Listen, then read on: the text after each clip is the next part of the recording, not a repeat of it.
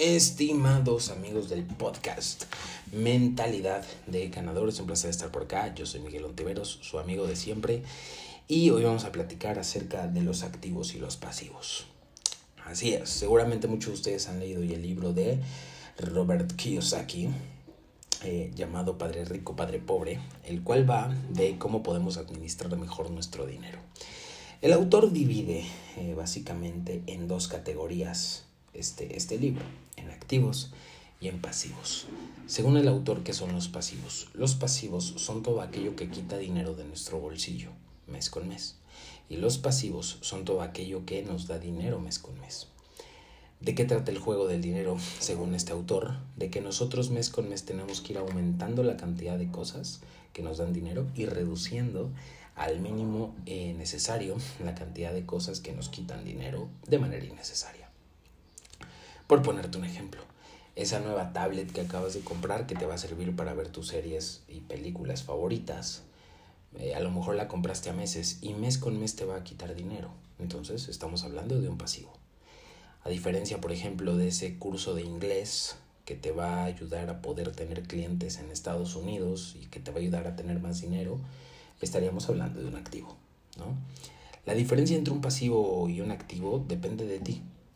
Porque te vuelvo a poner el mismo ejemplo de la tablet. A lo mejor tú eres diseñador gráfico y te compras una tablet que tenga un lápiz para poder dibujar y entonces eso te permite trabajar mejor y más rápido y generar más dinero. Bueno, ahí hablamos de, de, de un activo, ¿no?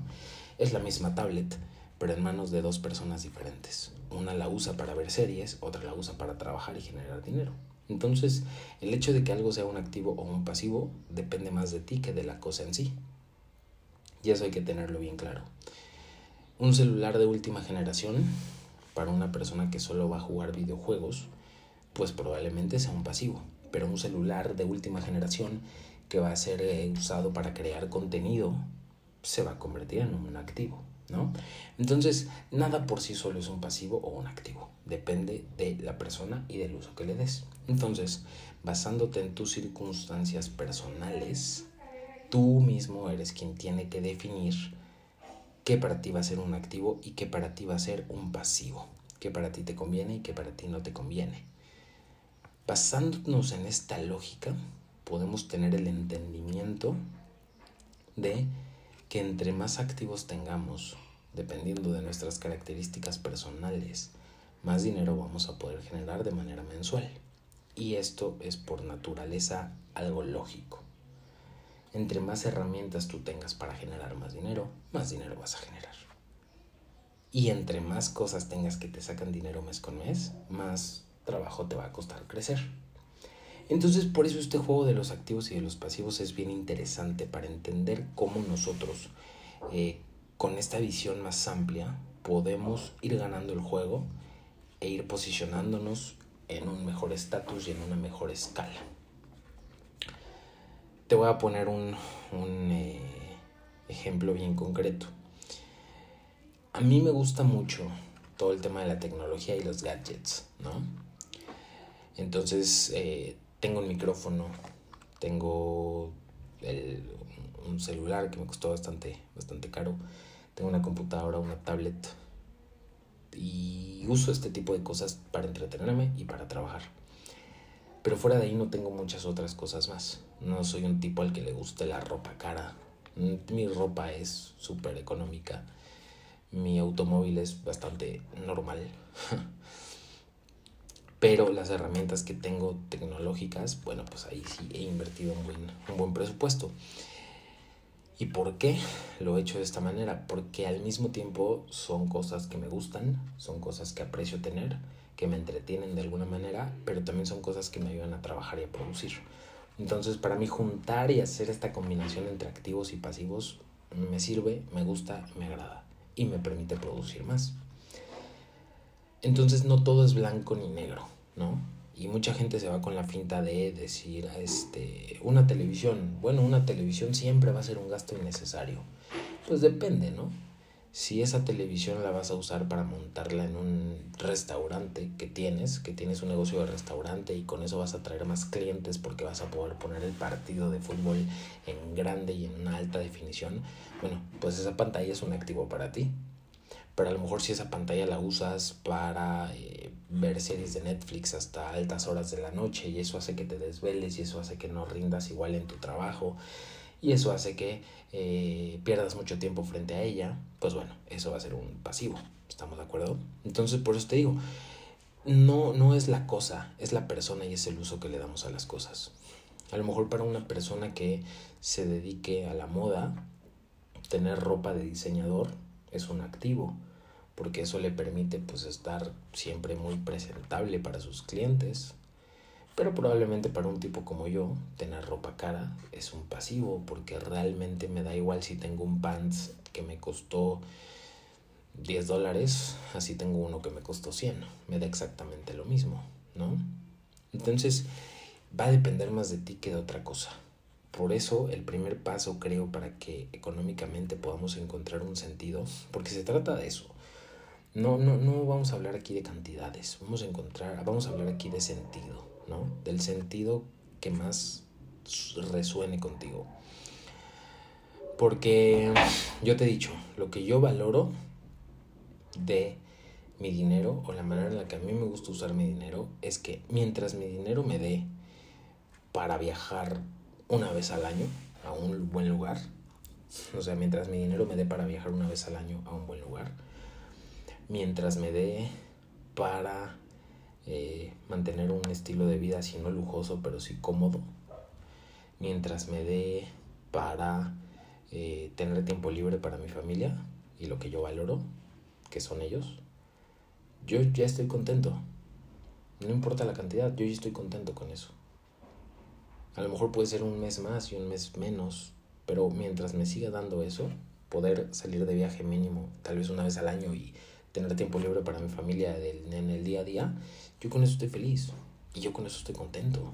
Y habrá gente que me diga, oye Miguel, pero no, tú tienes que aspirar a ganar más para que te puedas comprar un carro muy lujoso y para que te puedas comprar ropa cara. Mm, no, no necesariamente, porque eso no es parte de mi prioridad. Está padre quien sí, pero si el, el sacrificio de tener más dinero es tener menos tiempo libre, entonces no me interesa tener más dinero. Entonces va a depender de cuáles sean tus prioridades. A lo mejor tus prioridades sí es tener un carro muy lujoso y tener ropa muy cara y vivir en un lugar muy caro. Adelante, ¿no? Y a lo mejor el precio de todo eso es que vas a tener que tener poco tiempo libre porque la mayoría de tu tiempo va a estar en el trabajo. Bueno, pues es el precio que hay que pagar. Cada quien paga sus precios. Cada quien paga el precio. Entonces, creo que el tema de libertad financiera tiene que ver más con lo que a ti te hace sentido. Creo, creo que en lugar de libertad financiera podemos cambiar el sentido y le podemos llamar eh, sentido financiero. ¿Cuál es tu sentido financiero? ¿Qué es lo que tú valoras? ¿Qué es lo que tú priorizas? Porque hoy en día a los jóvenes sobre todo nos dicen que tenemos que ser millonarios, ¿no? Y bueno, y también a los adultos ya más grandes, por supuesto, ¿no? Está una carrera por a ver quién gana más, a ver quién genera más, a ver quién tiene más. Y eso no necesariamente es el sentido. Porque muchas veces nos dicen que entre más ganemos, más vamos a poder comprar y tener y más felices vamos a ser. Y no necesariamente. No va por ahí necesariamente. Creo que lo que tenemos que hacer para tener sentido financiero es tener claras nuestras prioridades. Ok, tú valoras el tiempo libre. Es, eh, el tema es nosotros adaptarnos al... Eh, que el dinero se adapte a nosotros y no nosotros adaptarnos al dinero. Y de esta manera creo que todo puede fluir de mejor forma. Te voy a poner el siguiente ejemplo. Tienes que poner prioridades sobre la mesa. Si tú valoras tener tiempo libre, si tú valoras este, tener un, un horario flexible, si tú valoras a lo mejor ciertas características, pues entonces vas a tener que emprender y vas a tener que renunciar a la seguridad que te pudiese dar un empleo fijo, ¿no? Y ese va a ser tu precio, tener que aprender a emprender. Pero el dinero que ganes haciendo eso te va a dar sentido, porque va a estar alineado con lo que tú valoras.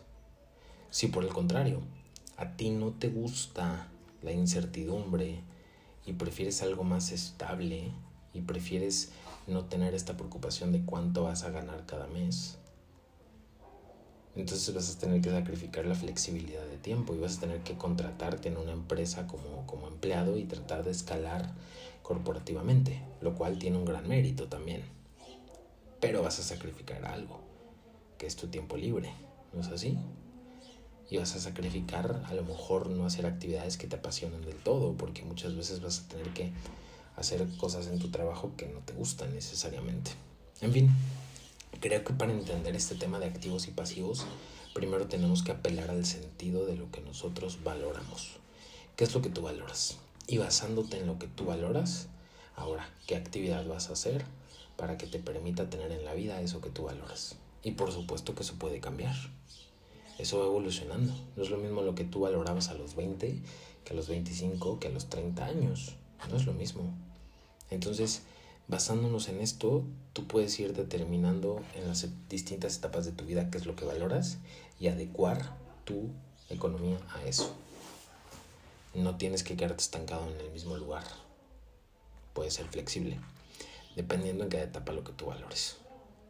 Entonces, para resumir un poco este podcast. Primero, pon tus prioridades sobre la mesa. Define qué es lo que a ti te hace sentido qué es lo que tú valoras y cuál es la vida que a ti te genera un significado de plenitud. Y una vez que lo tengas claro, ve cuál es el medio económico para poder llegar a eso. Y una vez que tú logras ese, ese, esa combinación entre lo que valoras, entre lo que te genera significado y entre la manera en la que lo vas a generar, pues entonces ya todo hace sentido y ahí sí ya puedes pensar de todo esto que tengo, que me hace sentido, que valoro y que genero, cómo puedo tener cada vez más pasivos, no, cómo puedo tener cada vez más activos y cómo puedo ir reduciendo cada vez más pasivos dentro del rango de mi estilo de vida. Si en mi rango de estilo de vida tener un automóvil caro no me genera un valor, pues entonces ahí puedo renunciar a ese pasivo y a lo mejor me la puedo vivir pidiendo Uber o vivir en un automóvil que sea un automóvil bastante común y listo, no genera para mí valor eso.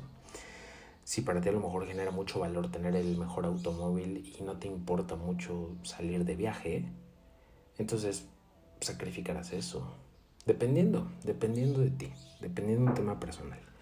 Espero que esto te haya servido, que te haya sido un poquito de respiro, ¿no? Para todo este abrume económico que hoy vivimos y que entiendas que lo principal es el significado y el valor que tú le des a las cosas. Te mando un abrazo, nos vemos en la siguiente. Chao, chao.